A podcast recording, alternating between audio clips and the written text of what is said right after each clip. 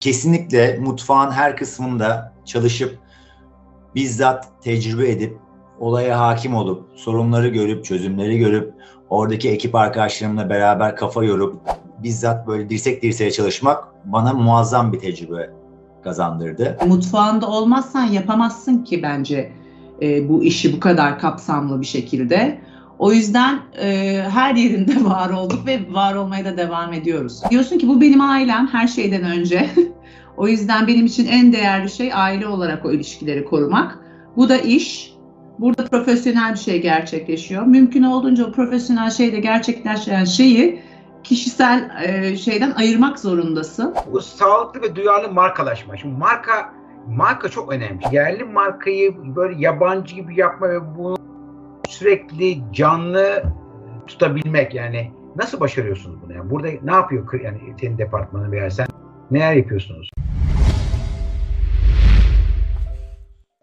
Evet, herkese merhaba. Ee, Taner Özdeş Akademi YouTube e, sohbetlerine hoş geldiniz. Bu bugün çok değerli iki konuğum var. Birisi Ferhat Zamanpur ve Yasemin Zamanpur. Hoş geldiniz. Hoş bulduk. Bulduk. 2022 yılında Ayşen Zamanpur'la çok güzel bir sohbet yapmıştım. Sohbetin içinde e, devralan e, çocuklarından bahsetmişti. Ben de kendisinden rica etmiştim ya bu kadar güzel şeyin devamını getirebilir miyiz diye. O da tamam dedi. O yüzden bu esas hikayenin bir kısmı 2022'de bir kısmı 2023'te olacak. E, çünkü özellikle çok güzel bir hikaye. Evet ben şöyle bir, ilk başta şöyle yapmak istiyorum. Yani ortak soru sorup sonra hani birebir yaptığınız işlerle ilgili sormak istiyorum. Ee, ilk sorum ikiniz de Amerika'da okudunuz. Ya bu Amerika'da okumak diye özellikle şu çoğu insan yurt dışına gidiyor. Yani bu yapmış olduğun işe oldu mu yani veya şu andaki vizyonunuza, görüşünüze başlasak. Hep ladies first deyip e, Yasemin sen de başlayıp sonra Ferhat'a geçelim. Olur, uygundur benim için. Ee, teşekkürler öncelikle. Burada olduğunuz için ben çok mutluyum. Ee, Amerika'da okumak tabii ki bir şeyler. Biz zaten ikimiz de e, anaokulundan beri yabancı bir okuldayız aslında. Annem ve babamın vizyon ve misyonu sayesinde biz her zaman internasyonel bir eğitim sistemi içerisinde büyüdük. Daha sonra ikimiz de Amerika'ya gittik, ikimiz de aynı okula gittik. Ee, Kaliforniya'da USC'ye gittik, University of Southern California. Şöyle oldu, abim benden büyük, ben onu, o girdi o üniversiteye, ben onu ziyarete gittim, dedim ben de buraya geliyorum, sakın dedim. O yüzden o mezun oldu ben geldim. Bana çok şey kattı. Öncelikle hani ülkenden 14 saat uzakta bir yerde olmak, 10-12 saat farkı gibi gibi şeyle e, o yaşta e, şey yani ilgileniyor olmak çok çılgın bir şey. Tamamen kopuyorsun ve tek başına bir hayat ekosistem kurmayı öğreniyorsun. Bu benim için en kıymetli şeydi. Bambaşka bir kültür, bambaşka bir e, hem sosyal anlayış hem de bence eğitim anlayışı e, bana çok şey kattı. Anormal bir esneklik kattı. E, her şeyi sorguluyorlar orada. Soru sormak, farklı düşünmek asla ayıp bir şey değil. O yüzden e, yaratıcılığımızda bir sınır yok. Yani hani e, bu böyledir, böyle devam etmeli e, veyahut da bu sorular sorulur, bu böyle yapılır gibi kalıpların dışına çıkmana yardımcı oluyor ve gerçekten çok fırsat var. Yani o yüzden hani şey derler the sky is the limit. Gökyüzü limittir. Ya orada öyle bir şey var burada bazen çok deneyimleyemediğimiz. O yüzden benim açımdan hem özgüvenime hem bireyselliğime hem de yaratıcılığıma çok katkısı oldu. Evet, buradan Ferhat'a geçelim. Ferhat ne düşünüyor bu konuda? Ben de Yasemin'e katılıyorum. Bu dediklerin ek olarak da e, cesaret de katıyor. Neden cesaret katıyor? Daha 17 yaşında dünyanın öbür ucuna gittik.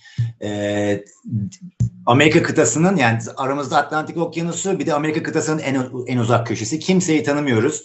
E, yepyeni bir ortam.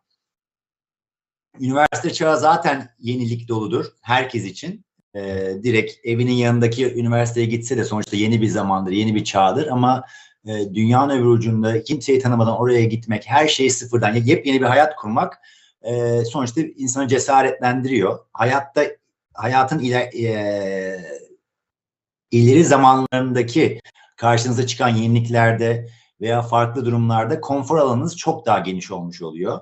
E, bu yüzden ben gerçekten hiçbir değişimden korkmuyorum diyebilirim. Yani şu an benim böyle gözümde büyüttüğüm bir değişim olamaz. Çünkü zaten olabilecek en büyük değişim 17 yaşında yaşadım.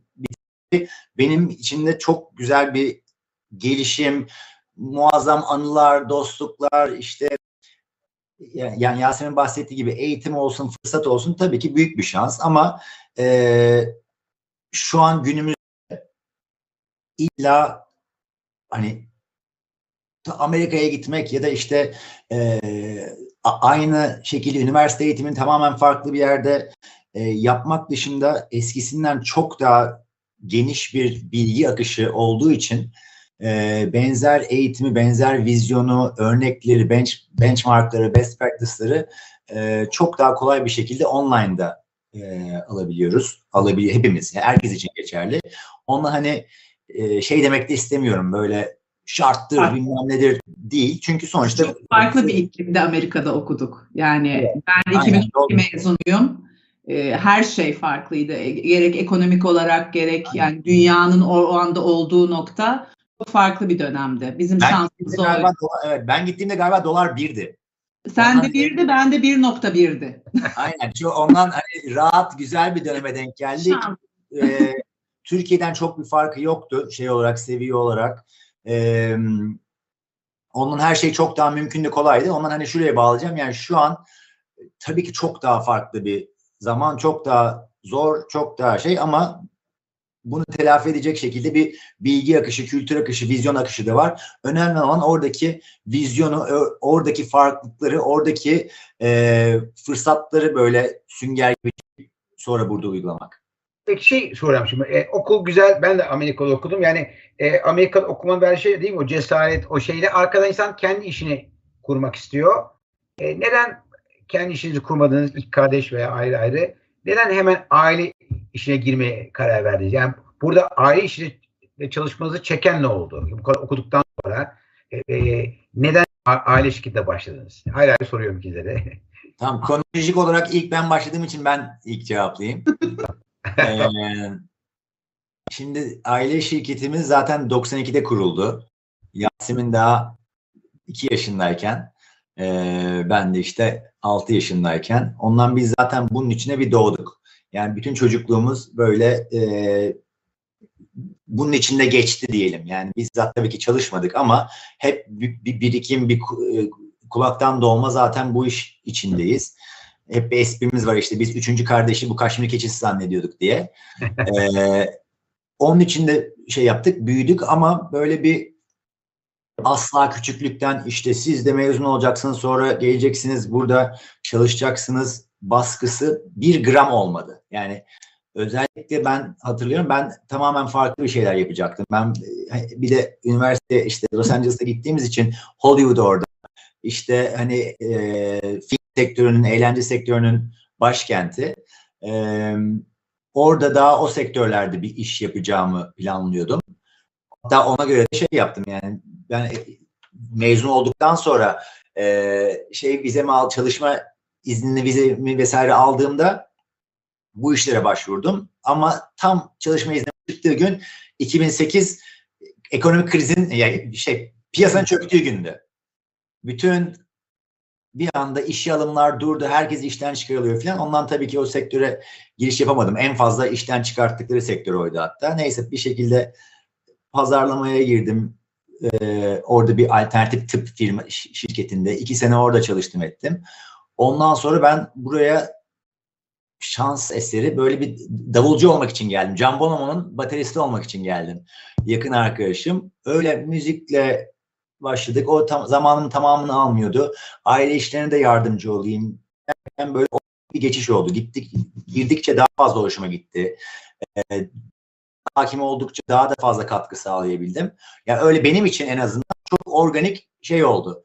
Bir gidişat oldu. Ee, Yasemin de kendi kısmını anlatsın. Evet. Ee, ben de Amerika'da kaldım, çalıştım aslında. Ee, mezun olduktan sonra IMG Fashion and Properties'deydim. Bu Fashion Week'leri yapan e, şirket. Muhteşem bir şeydi benim için. O zamanlar daha sosyal medya yeni. Hatta Türkiye'deki e, ilk Mercedes-Benz Fashion Week'i düzenleyeceklerdi. İstanbul'da beni buraya getirdiler yardımcı olmam için. Yani 22 yaşında biri için hayal bir şey bu. E, fakat maalesef geri döndüğümde o şirkette de bir krizler olmuş. Benim departmandan herkes gönderiliyor. Benim de bu yüzden vizemi yenileyemedim. Yani çünkü Amerika'da bir yıl sana izin veriyorlar okuduktan sonra sonra sponsor olmaları gerekiyor. Ben de teknik sebeplerden dolayı orada devam edemedim ama aynı zamanda da benim mezuniyetim Türkiye'de nasıl desem bulunmak istediğim bir çağa denk geliyordu. E, 2013'te ben e, bir umutla e, geri döndüm aslında. E, hani bir momentum vardı burada ve ben o momentumun bir parçası olmak istedim. O değişimin o e, parçası olmak istedim. Buraya dönünce de e, gerçekten bence zaten son yani son 10 yıldır çok e, nasıl desem e, sert bir iklimin içerisinde iş yapılıyor burada. E, çok kolay gün görmedim açıkçası kendi şahsi profesyonel hayatımda yani de- denk geldiğim çağ sebebiyle. O yüzden bütün ailem böyle bir mücadelenin içindeyken e, ben de bir anda organik bir şekilde ki zaten doğduğumuzdan beri işin içindeyiz. Ben yani 10 yaşında çekimlerdeydim hatırlıyorum. Hani dışında olduğumu çok hatırlamıyorum. Organik bir şekilde buraya da dönünce şirkette buldum kendimi. Yani beni de kimse zorlamadı ama zaten e, bir çekim vardı ve aileme de açıkçası ben destek olmak istedim. Süper. Şimdi Ferhat'a geliyorum. Nasıl yani sonuç olarak hani e, şirketlerde bir şekilde e, yetiştiriliyor yeni giren elemanlar, çalışanlar. E, burada bir özel bir özel bir eğitimden geçtiniz mi yoksa gözlemlemek mi oldu? Yani o şirket içinde bir çalışan gibi mi davranıldı size normalmiş gibi yoksa siz özel vardı ya özel yetiştirildiniz mi bu, bu bulunduğunuz pozisyona gelmek için? Evet, Fer- Ferhat senden başlayalım istersen. Yani nasıl nasıl yetişiyorsun? Yani bu noktaya gelmeniz için Evet. nasıl programdan geçtiniz? Yoksa yani doğal mı oldu yoksa gerçekten hani böyle Amerikan şirketlerine gibi hani o departman bu departman yani böyle özel yetiştirildiniz mi? Bu soruyu normalde annem çok güzel cevaplar. Çünkü bir anekdotu var. Ee, ilk işte ben şirk ben biraz önce dediğiniz ya Amerikan sistemi. Yani Amerikan sistemin artık herhalde dibinden e, şey yapmış olabilirim. Çünkü yani grafiker pozisyonda başladım. Bir buçuk iki sene grafikerlik yaptım. Sonra kurumsal iletişim yaptım. Sonra pazarlama yaptım. Ee, her birinde bir buçuk sene falan bu arada. Ee, mağazacılık, operasyon, e-ticaret, ondan sonra CMO 3 sene belki o CM veya 4 sene CMO iken son 2 sene fiilen zaten ben şey yapıyordum, yönetiyordum ama e, resmi devir yapmamıştık. En sonunda 10. seneye vurduğumuzda artık daha fazla oyalay oyalayamadım annemi. Artık anlaştık iyi tamam 2021 Ocak'ta şey yaparız diye ama e, annemin anekdotu da ilk seneler ben işte e, grafik pozisyondayken girişte resepsiyonun yanında ben çalıştım bir iki sene belki biraz daha fazla. E, çünkü de- Türkiye'de hani dediğiniz şey oluyor bazen işte yeni mezun çocuk geliyor odası şeyi setup'ı hazır böyle. Ben de annemin arkadaşları işte Ferhat'ın odası nerede? İşte geçtiğiniz resepsiyon yanındaydı. Orada oturuyor bak masa arkası dönük falan. Ya öyle bir öyle bir setup'tı. Ondan hani e, kesinlikle mutfağın her kısmında çalışıp bizzat tecrübe edip olaya hakim olup sorunları görüp çözümleri görüp oradaki ekip arkadaşlarımla beraber kafa yorup şey yapmak bizzat böyle dirsek dirseğe çalışmak bana muazzam bir tecrübe kazandırdı hazırlık açısından. Hani dediğiniz ya özel bir program mı? Zaten mutfakta çalışmaktan daha şey bir program olmuyor. Gerçek bir program olmuyor. Bir o bir de ilk ya hatırlamıyorum ilk 6 ay mıydı ondan sonraki bir ara bir 6-8 ay bizzat annemin odasında şey yaptım çalıştım. Yani her gün 6-8 ay günde 8 saat 10 saat onun odasında e, her şeyi oradan kulaktan dolma izleyip onun karar mekanizması onun sorunlarla e, boğuşması kriz yönetimi vesaire o, o bana muazzam bir hazırlık oldu. Şey muazzam bir e, e, öğrenim oldu. Ee, en sonunda da işte 10. yılımı tam doldurduğumda da resmi devri e, gerçekleştirdik 1 Ocak 2020'de. Şimdi bir soru soracağım. Sonra Yasemin vereceğim ama e, soyadın Zamanpur olmasaydı e, normal bir e, kişi olarak şirkete girseydin yine aynı noktaya gelebilir miydi? Ben Hı. daha üstü olsa daha üstüne gelirdim. çok Gelirdi, net gelirdi. çok mütevazı oldu bu. Çok var bizde öyle hikayeler. Okey tamam o zaman Yasemin'in hikayesini dinleyelim. O Benimki nasıl- de benzer yani ben de hani her yerde çalıştım.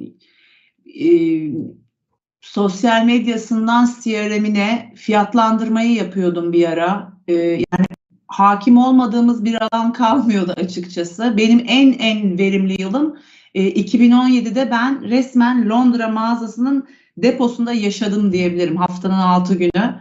Ee, Londra mağazası yani e, yurt dışı operasyonumuzu bir nevi oradan yönetiyordum. Gerçekten hani hiç tabelaları silip vitrinleri düzenleyip gelen kolileri açıp e, depoyu düzenleme, fiyatlama, shiftleri uygulama yani mutfağında olmazsan yapamazsın ki bence e, bu işi bu kadar kapsamlı bir şekilde. O yüzden e, her yerinde var olduk ve var olmaya da devam ediyoruz. Bu kadar net nasıl görev dağılımı yapabildiniz aranızda? Yani anlaşılıyor. Yani o oluşuyordu o zaten. Kimin neyde daha yani kimin neye hakim olduğu belli oluyor. Kimin hangi konuda daha e, hevesli olduğu belli oluyor. Kim daha çok deneyimli. Sonuçta e, Ferhat Bey'in ben abi diyorum abi diyeceğim. İnsanlar şaşırıyor bazen. Abimin benden daha fazla de- deneyimi vardı. Hani bazen o yönlendiriyordu. Bazen ben diyordum bana bırak falan. Öyle bir denge oluşturuyorduk. Peki aranızda bir tartışma o zaman nasıl arada ne- ortak karar nasıl alıyorsunuz? Yani veya hiç sorunsuz mu alıyorsunuz? Ortak karar? Bence e, bence o konuda biz şanslıyız. Yani sırf iki kardeş olarak değil, aile olarak şanslıyız. Çünkü aile işi gerçekten zor bir şey. Yani ben e, çok yani sektörde çok fazla çok yakın arkadaşım var. Her gün konuşuyoruz. WhatsApp'ta en fazla konuştuğum gruplar olsun. Hep beraber yemekler yeriz. Bir sürü tecrübemizi paylaşırız. Yani zor bir şey. Aile işi zor bir şey. Genel olarak. E, biz ama orada hani şey konusunda şanslıyız. Hani ben de ee, ya ben dediğim bi- biz de bence annemden babamdan e, babam da çünkü Siken Kaşmer'e çok destek oldu. Bizzat yani bizzat fiilen yönetmemese de e, özellikle yurt dışı büyümeler olsun vesaire çok destek oldu. Kendi işi ayrı olsa da e, biz uzun bir zaman dördümüz beraber çalıştık. Kolay bir şey değildir ama e, biz hani o gene ortalamaya göre çok minimal sorumlu. Ee, şöyle bir sistem vardı. Hani Amerika'da böyle pick your battles şeyi vardır ya, lafı vardır ya. Böyle her konuda benim istediğim ya da her konuda annemin istediği ya da her konuda Yasemin istediği olmuyordu. Benim için önemli konularda e, veya benim böyle çok tuttuğum, inandığım, tutkulu olduğum konularda onlar biraz fedakarlık yapıyordu. İşte aynı şekilde ben onlara, onlar bana, onlar birbirlerine. Hani öyle bir sistemimiz vardı. Bir de e, hep birbirimizin dediğini dinliyorduk. Yani ben daha mesela kaçıncı 2014 senesinde evet ben 2010'da başladım. Benim ilk Siken Kaşmir için büyük projem gerçek kapsamlı o zamana kadar yaptığım en büyük şey e, Siken Kaşmir'in marka yenilemesiydi. Bir rebranding yapmıştık 2014 yılında. Bayağı bir buçuk sene süren bir pro- bir süreçti. Yurt dışından danışmanlar, ajanslar böyle Gucci ile Dior'la e, vesaire çalışan insanlarla beraber böyle 500 günlük bir süreçten geçtik. Orada her şey değişiyor. Şirket çalışmasından tutun koleksiyon, logoya kadar değişiyor. 25 işte o zaman kaç 20 yıllık bir markanın her şey değişiyor. Şimdi bunu bir kere kurucuya e, ku- kurucuyu anlatmak, kurucuyu ikna etmek kolay bir şey değil. Ha ben geldim 4 yıllık e, şey, 4 yıllık e, işte ne o zaman pazarlamaya yeni giriyordum. Yeni girdim pazarlama departmanına bütün bu olayı değiştirmeye geldim. Yani o, o biraz tabii şey gerçek anlamda göstererek, inandırarak, anlatarak neden işte evrenselleşme, işte gençleri de daha dahil etme, yenilenme vesaire bütün bu konularda hani ilk etapta çok belki istemese de belki şart görmese de dinleyip, değerlendirip, anlayıp e, hem fikir olma. O, o da tabii o bir kültür. Onu ben gördüm. Ben de onu uyguladım. Kardeşim de aynı şekilde. Ondan birbirimize karşı genel anlamda yüzde 99 öyleyizdir. Yani çok fazla tartışma hatırlamıyorum. Şöyle bir şey var. Bunu Ya- Yasemin'e sorayım biraz. Yani bir odada iki kişi aynı şeyi düşünüyorsa birisi fazladır. yani Hı hı. her konuda her kişi e, bu kadar uyumlu olmak esasında çok fazla yani çok fazla meydan okuma e, olması anlamına geliyor. O yüzden yani fik- fikir ayrılıkları ve tartışma çok sağlıklı e, oluyor genel şirketlerde. Hiç mi olmuyor yoksa yani yani oluyor çok medeni bir şekilde mi hallediyorsunuz? Yani Evet, bir kere beraber çalışmayı öğreniyorsun. Yani hani 10 yıl önce e, abimle iş yapışımla bugün arasında yani devasa bir fark var. Bir kere zaten olgunlaştıkça da insan ilişkilerin doğal olarak gelişiyor ama aile şirketinde de e, şeyi an- diyorsun ki bu benim ailem her şeyden önce. O yüzden benim için en değerli şey aile olarak o ilişkileri korumak. Bu da iş. Burada profesyonel bir şey gerçekleşiyor. Mümkün olduğunca profesyonel şeyde gerçekleşen şeyi kişisel e, şeyden ayırmak zorundasın. Ve e, kilometre işi. Ben şu an abimle milyon kat daha uyumlu çalışıyorum. Daha böyle bir birkaç yıl yani beş yıl öncesine kadar zorlanıyordum biraz hani çünkü kavga da etmek istemiyorum çünkü e, şöyle diyeyim özel hayatımızda etmeyiz çok çok iyi geçinen e, kardeşiz hani ben senle hani sokakta evde kavga etmiyorum niye burada böyle bir ateşleniyoruz onu yönetmeyi öğreniyorsun herkesin sonuçta aile olduğu için herkesin en azından biz bu açıdan şanslıyız ve biz böyle hani e, biz çekirdek aile şirketiyiz. Bir de tabii başka formüller de var. Amcalar, kuzenler bilmem. Orası eminim çok çok daha zordur. Orada çok daha fazla çünkü sayı olarak insan var ama hepimizin e, amacı, e, isteği aynı olunca günün sonunda herkes birbirinin iyiliği içinde orada olunca bir şekilde çözüyorsun. evet evet. Bir Şimdi de buradan bir şey, bir daha- şey ekleyeceğim sadece. tabii tabii. Bir de hep şey vardır ya. E, yani bu ben böyle negotiation kitapları, psikoloji kitapları falan çok severim.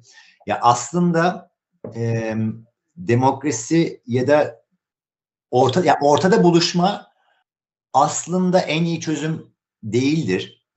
E, genel şeyde. Yani atıyorum ya mesela örnek diyelim ki siz e, bir düğüne siyah çorap giymek istiyorsunuz. Eşiniz yok ya kahverengi daha çok yakıştı diyor. İşte biz siyah bir kahverengi çorapla gitmeyeceksiniz ortada buluşmak adına. Hani genel olarak e, öyle gelir sanki ortada buluşalım ama e, hani ilk başta dediğim bu pick your battles işte şeyini seç kavganı seç demeyeyim de artık davanı seç ya da neyse o, o onun Türkçesi. Hani o orada mesela çok oluyordu. Yasemin'in çok böyle önemsediği bilmem ne bir şey olunca o orada tabii ki benim ona pa- pas vermem, şey yapmam gerekiyor, alan tanımam gerekiyor. Aynı şekilde benim için çok önemli bir şey varsa ben onun bana yapması gerekiyor. Ee, ben zamanı bu arada benim kardeşimle o dinamik yaşadığım o dinamiği ben çok annemle yaşadığım için iki tarafında da şey yap yaşadım. Yani onunki de kolay değil, benimki de kolay değil. Anneminki de zamanında kolay değildi. Yani zor bir şey. Hatta biraz önce dediği gibi yani o aile büyüdükçe yani kuzenler bir de nesiller üç nesil, üç nesil şirketin içinde ne kadar zor, ne kadar zor bir şey. Ya iki, iki kardeşin anlaşması zor. Dört aile bireyi düşünün. 8, 10, 16 aile bireyi düşünün. Gerçekten zor bir iş aile şey yönetme ama bence dediği çok doğru. Hani öncelik hep ailede olması gerekiyor. Aile yani ailenin ilk e, takımı aile. İlk e, önceliği aile olması gerekiyor. Bu hepinizin hepinizin annen de öyle. Hepinizin egosuz olmasının bir şey var mı? Özel bir sır var mı? Yani nasıl? Diyecektim de bunu demek egolu gibi olur diye düşündüm ama Evet. ya ego yok bizde. Şey oluyor işte. Nasıl başarıyorsun? Yani bu bir eğitilerek mi olan bir şey yoksa doğrusu? Ben- Bence öyle gördük. Öyle gördünüz. Doğru. Öyle gördük. Annemde de öyle kıskançlık falan hani hırs ama şey böyle bir negatif hırs yoktur. Evet, evet. E, aslında e, çok e, şey net, net. Babamda da yoktur. Ne kıskançlık ne negatif bir hırs. Görmedik yani onu galiba. Evet, çok verici. Anneniz çok verici bir Evet. Kişi. Buradan şimdi biraz e, kreatif direktörsün şu an sanıyorum değil mi? En son pozisyon oydu. Doğru. Ne Doğru. yapıyor? Mesela bu, benim en çok merak ettiğim, yani çok risk gördüğüm koleksiyon. Yani o koleksiyona kim karar verir? Çünkü en önemli şey o. Sonuçta kadar vitrin olsa da yani orada koleksiyon kötü olursa satmaz mal. O yüzden mesela bunu kim karar veriyor? Bir de kreatif direktör ne yapar şirkette? Yani Hı hı. nedir sorumluluğu? Şeyle başlayayım. Kreatif direktör ne yaparla başlayayım. Yani e, tabii ki her şirkette değişebilir. Bir de çok e, bence artık insanların title'ları devamlı olarak değişiyor. Çünkü dünyanın hızına yetişemiyoruz. O yüzden kreatif direktör budur. Bir marka için bunu yapar diye kaldığını düşünmüyorum. Ee, ama bizde mesela kreatif direktör dediğin kişi genel e, vizyonun e, direksiyon ondadır ama hikayenin vizyonu. Yani bu marka ne diyor? Bu markanın e, duruşu nedir? Bu marka neyi anlatmaya çalışıyor ve bunu 360 bir şey, e, derece bir şekilde nasıl gerçekleştirebilirim? Gerek kıyafetinden, gerek e, tasarımından, gerek vitrin kurgusundan, gerek e, kampanya dilinden, gerek organize ettiği etkinliklerden yani bu marka kendini nasıl ifade ediyor ve gösteriyor. Evet. E, bunun bütünselliğini ve genel olarak e, metnini ve dokusunu, aurasını oluşturan kişi bence kreatif direktördür. Koleksiyona gelince de bizde bu yani bizde birçok iş e, aslında yani demokrasi hep iyi değildir diyor ama demokratik bir şekilde oluyor. Şöyle oluyor çok input alıyoruz. Yani hem e, çok e, e, tasarım bölüm, e, departmanınız var. Tabii ki onların öncülüğünde gerçekleşiyor. Ama mesela mağaza çok önemli. Çünkü e, 7-24 mağaza sonuçta müşteriyle temasta. E, onlar biliyor. Mesela şu parça ya çok güzeldi ama e, beli lastikli olduğu için müşteriler çok sıkıntı yaşadı falan gibi feedbackleri en çok mağaza veriliyor. Ya da durmadan geldiler sarı rengini sordular. Bir şeyler mağazadan geliyor. E, kreatif olarak benim de bir e, genel hani modada da takip ettiğim şeyler ve dünyada takip ettiğim şeyler yönünde istediğim oluyor. E, keza e, abimin de öyle. Yani önce bir tasarım, bir ana çalışma yapılıyor. Sonra bütün bu feedbacklerle hem mağazacılıktan hem bizden gelen feedbacklerle son bir finalize ediyoruz olayı. Ha, Ya senin altta bir yaratıcı ekip var doğru mu? Hem e, hem koleksiyon hem vitrin her konuda. Tabii tabii. Yani evet aynen var tabii ki. Yurt dışından mı destek alıyor musunuz? Yani yurt dışından bir danışman veya modacı. Tasarım ekibimiz her zaman zaten e, yurt dışındaki platformları takip edip o, o önceden subscription'ları var bu işte e, neydi adı WW e, değil mi? Bir tane platform var böyle bütün modayı takip edebildiğin. Business of Fashion olsun, o olsun, bu olsun. Önden zaten bir iki yıl öncesinden neyin geleceğini biliyorlar. E, ondan onlar bir genel bir sunum yapıyor. Şu trendler bekleniyor diye. Onun üzerine konuşuyoruz, tartışıyoruz. Çok data da kullanıyoruz. Biz aşırı data odaklı bir şirketiz. E, o yüzden bir de şey biz böyle bir hani moda markası değiliz aslında. Yani biz hani sürdürülebilir moda markasıyız. Yaptığımız şey e, ömürlük olduğu için öyle çok çılgın da uçlara gitmemize gerek yok ama sıkıcı da olmamak önemli. O yüzden verilere bakıyoruz. Ne şu an e, hani e, ne satıyor, ne satabilir, neyi devam ettirelim, neyi devam ettiriyorsak ne değişiklikler yapıp devam ettirelim. Çünkü her sezonda aynı şeyi sunamazsın. Ama bir belli temel e, altyapımız var. Müşteriler zaten onun için geliyor bize. Evet, evet, evet. Bir evet, şey daha bir şey daha ekleyeyim buraya. Yurt dışından danışmanlık dediniz de e, ya biraz önce bahsettiğim bu 2014'teki yenilenme vesaire var ya e, özellikle o dönemden başlayarak biz çok ciddi bir danışmanlık aldık yurt dışından. Yani ba- bahsettiğim ajans işte e, kreatif ajanslarla böyle bir buçuk sene çalışmak dışında biz mesela İngiltere'den e, çok büyük markalarla işte Dior'larla, Gucci'lerle çalışan e, yabancı bir danışmanla tam 5 sene geçirdik ki o 5 sene her ayın bir tam haftası bizimleydi. Londra'dan uçağa atlayıp buraya gelip 5 gün burada kalıp dönüyordu. 5 yıl yani o işte kaç artık seans oluyorsa çok Evet. ciddi bir süre. 5 yıl bir danışmanlık için çok ciddi bir süredir.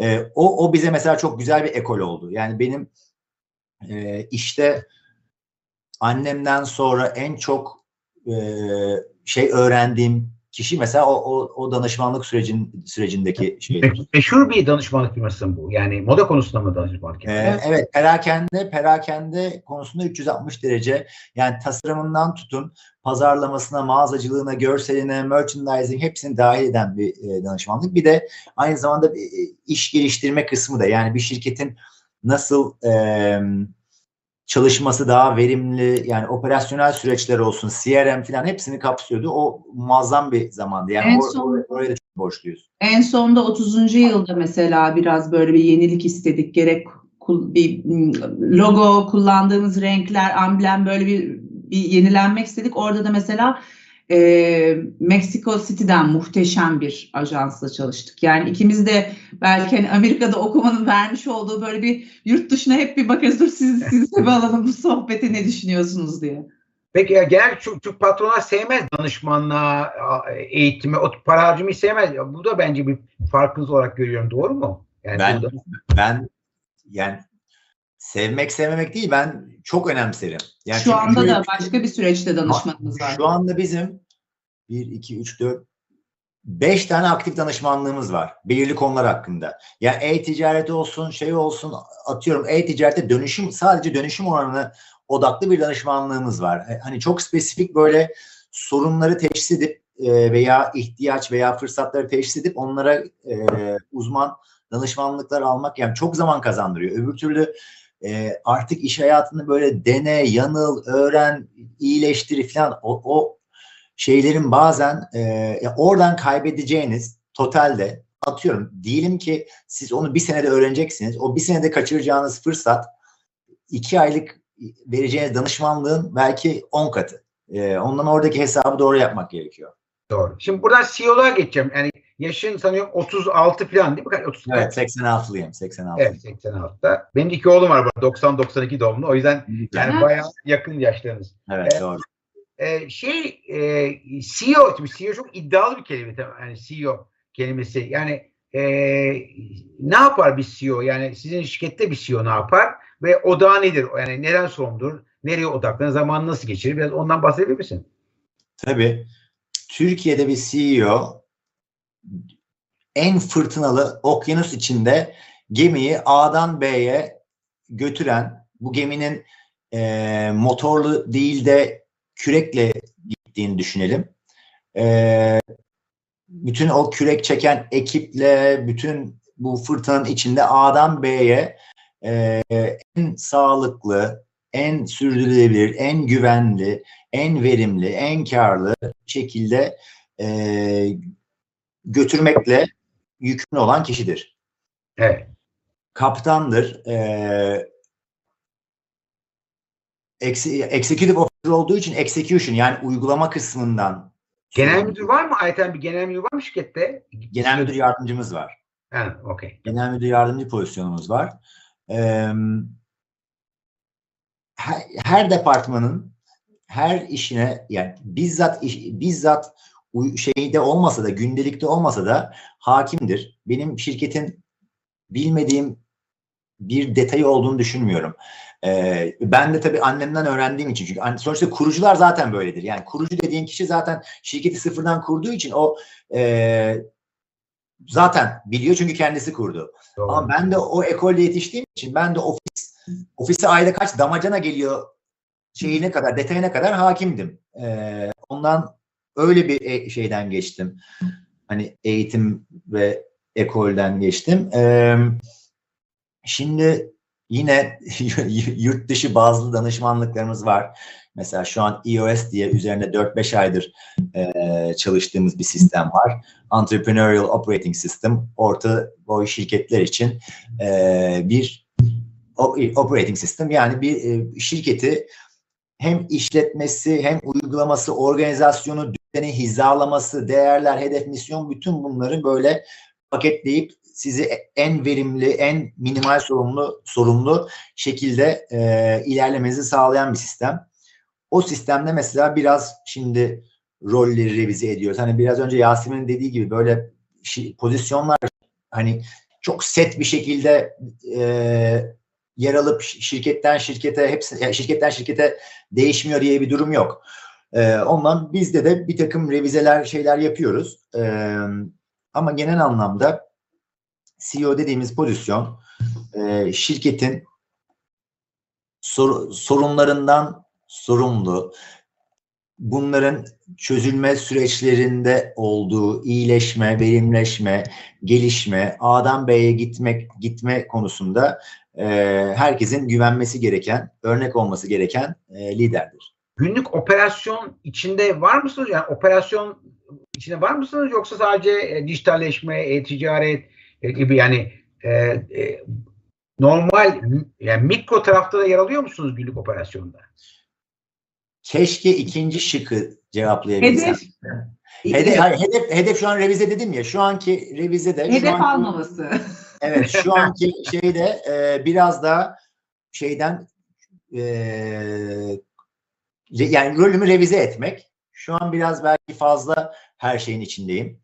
E, ya tabii ama şöyle bir gerçek de var. Şimdi pandemi dedik böyle bir yani olağanüstü bir dönemde devir aldığım için bir de böyle hani iki yıl iki yıllık bir pandemi süreci de zaten herkes için çok zordu. Perakende için de özellikle zordu. Hani herkes için hani bizim için en zordu demiyorum ama perakende en çok etkilenen sektörlerden biri. En çok etkilenen sektörlerden birini de e, devir aldığım için hani böyle bir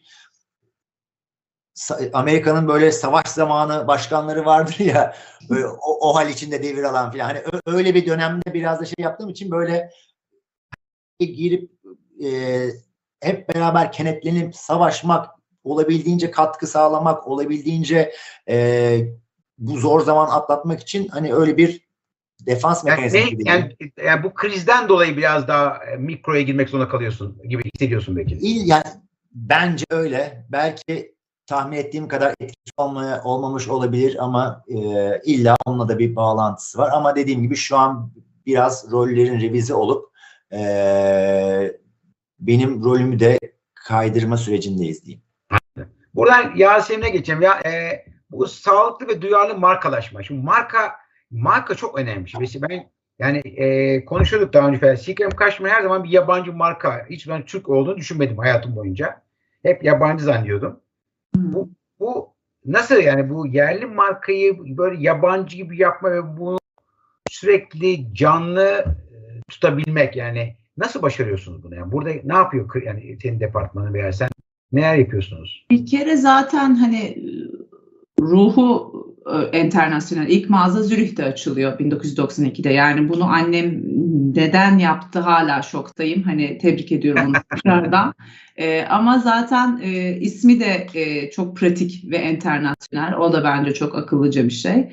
E, aynı şekilde de işte ilk başından beri internasyonel bir şekilde e, hareket eden benchmark'ını e, Batı'nın en başarılı perakendesinden alan bir marka. Hep her zaman e, güncel kalmaya e, dikkat eden bir marka. Yani tabii ki evet belki klasik ürünler satıyoruz ve yıllarca belki annenizin ve anneannenizin markası olarak hani e, düşünülüyor olabilir ama bence Silken Kaşmir'in en önemli şeyi inovasyon ve değişime açık olması. Buradaki kimse bu böyle başladı böyle gidecek diye tutturmuyor.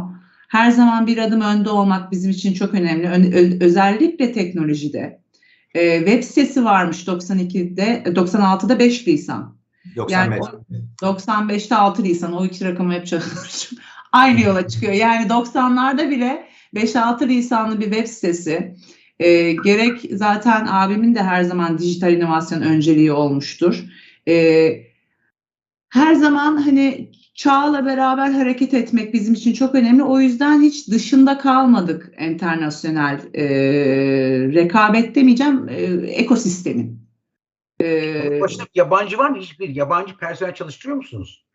yurt dışı mağazalarında evet tabii. Yani şey olarak executive pozisyonda yani yönetici kademesine var mı öyle bir Oldu, şey? oldu zamanında oldu tabii ki oldu. Tabii ki oldu. Özellikle yurt dışı operasyonları için mesela burada e, yabancı arkadaşlarımız oldu. Evet, evet. Peki şeyi, e, müşteri sadakatini nasıl sağlıyorsunuz? Bir kere Silken Kaşmir bir love brand. Çünkü gerçekten bir aşk hikayesidir e, Silken Kaşmir. E, gerek e, dokulara olan aşk, e, yani tutku projesi. O yüzden o duygu bence hiç geçmiyor. Ve insanlar e, giydiğinde de bir şey hissediyor. Yani insanlar bizden böyle bir ürün almaya gelmiyor. Aslında bir duygu peşinde e, geliyor daha çok. Yani mağazada şunu çok görürsünüz. Biri bir kazağa bakarken bir anda böyle yanağındadır o kazak. Yani zaten duygusal bir şey satıyoruz. O yüzden oradan bir bağ kuruluyor. Onun dışında e, çok önem veriyoruz müşteri hizmetine. Bir kere yani farkındayız. Şimdi özellikle insanlar bize gelince bir yatırım yapıyor sonuçta. Özellikle günümüz ekonomisinde. O yüzden onun hakkını vermek ve yaptığı şeyin değeceğini hissettirmek lazım. Bunu da e, Kaşmir kalitesinde e, mağazacılık ya da hizmet diyeyim çünkü e-ticarette de aynı şekilde yani hizmetimizi de Kaşmir kalitesinde vermeye özen gösteriyoruz. Elimizden geldiğince kişiselleştiriyoruz. Sadakat programları oluşturuyoruz Koza ve Koza Plus diye. E, bizdeki hani mağaza müdürleri ve satış danışmanları ismen birçok müşterisini bilir, arar, davet eder. İşte Black Friday gibi günlerde mağaza açılmadan o müşteriler poğaçalarla gelir. Çocuklar bugün hep ayakta olacaksınız alın poğaça falan. Çok samimi iletişimler bir de marka olarak iletişimimizde de pazarlama iletişimimizde de hep çok şeffaf davranıyoruz. Her zaman önem verdiğimiz konular hakkında ses çıkarıyoruz. Yani böyle bir şey oluyorsa çok susan bir marka değiliz. Bence bu insanların dikkatini çekiyor. Mesela sonuçta bu bir kadın girişimi olan bir marka. Yani bunun özünde bir genç kadın girişimci var bu hikayenin özünde. Ee, yani o yüzden kadın olaylarında bir şey olunca kesinlikle biz bir şey söylüyoruz. Çevreyi seven bir marka, duyarlı bir marka, doğaya zarar vermeden, hayvana zarar vermeden e, sürdürülebilir bir marka. Çevreyle alakalı bir şey olunca söylüyoruz. Ya da sosyal sorumluluğa hep önem veriyoruz. Yani bence müşteriler o samimiyeti e, fark ediyor. O yüzden e, bizden bizimle temastayken bir pozitif duygu hissediyorlar. Bir soru soracağım. Buna cevap vermek zorunda değilsiniz. İkinize de soruyorum. Şimdi bu personel mağazada çalışan ben ben de aşağı yukarı 20 yıldır para kendi sektörüne değişik olarak danışmanlık yapıyorum.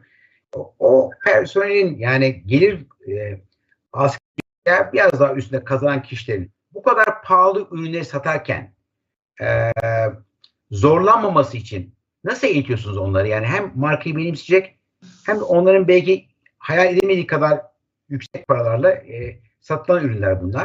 O personelle o ürün arasındaki e, bağ nasıl kuruyorsun? Yani onlara, o insanlar nasıl yetiştiriyorlar ki o ürünler onlara pahalı gelmiyor? Yani çünkü lüks ve pahalı ürünler bu sıkıntı var.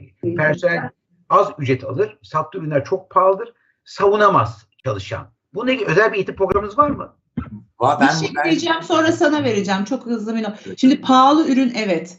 Ama şimdi e, personel o ürünün neden o fiyatta olduğunu çok iyi biliyor ve neden o ederinin o olduğunu çok biliyor ve biz her zaman çok dikkat ediyoruz bu fiyatlandırmalarda. Hani son dönemde bu enflasyona tabii ki her yerde fiyatlar çok arttı ama ilk günden beri yani o kalite ve fiyat dengesini kurmakta çok dikkatli davranıyoruz ve hakikaten çok değerli ve kaliteli bir ürün. Yani bir şeyi paha, hadi pahalı satalım diye pahalı satmıyoruz. Zaten kaşmirin, ipeğin, o ürünlerin nasıl elde edildiğini öğrenince ve zaten onu deneyimleyince anlıyorlar etiketi. O yüzden çok da güzel müşteriye bunu e, ifade edebiliyorlar. Bunu Evet. diyecektim sen istersen. Bir, e, senin dediğine ek olarak şimdi bir kere pahalı diye bir şey yok aslında. Değil mi? Evet. Pahalı bir algıdır. Yani 1000 TL bu kalem için pahalıdır ama bir tekne için ucuzdur.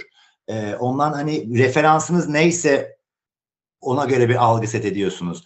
E, bizde de biraz önce Yasemin dediği gibi şimdi biz çok değerli bir ürün satıyoruz. Bir kaşmir kazak için bir kaşmir keçisinin 7 yıl boyunca kaşmir üretmesi gerekiyor. 7 yıl tek bir kazak için. Bir palto için 14-15 yıl boyunca üretmesi gerekiyor. Şimdi Şarap gibi, anlıyor- şaraba, şaraba benziyor şarap gibi. Evet evet. Yani şarabı şarabı yapıyorsunuz, bekletiyorsunuz. Bu bir seferde de yapmıyorsunuz. Yani 7 senelik üretimden bahsediyorum. Bir keçiden sadece bir avuç dolusu kaşmir çıkıyor. 50 gram. Bir yılda. Koca bir yılda.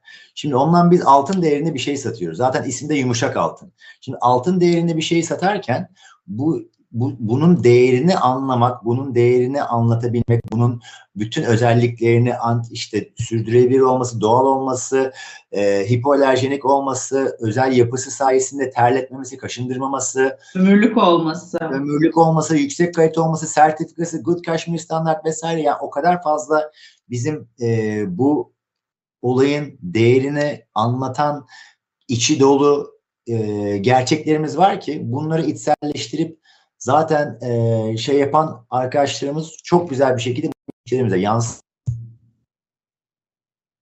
de böyle uzun süredir bizimle olan e, ekip arkadaşlarımız zaten satışları sayesinde de kendi kendileri için de çok güzel kazançlar sağlıyor. e, kendileri de atıyorum kazançları, primleri vesaireleri dışında ödülleri, ürünleri yani bunları bizzat deneyimleme fırsatları da oluyor. E, ondan bunun değerini hem anlatabiliyor oluyorlar, hem biliyor oluyorlar, hem de deneyimliyor oluyorlar. Bu da güzel bir e, kombinasyonla e, müşteriye sonra yansıyor.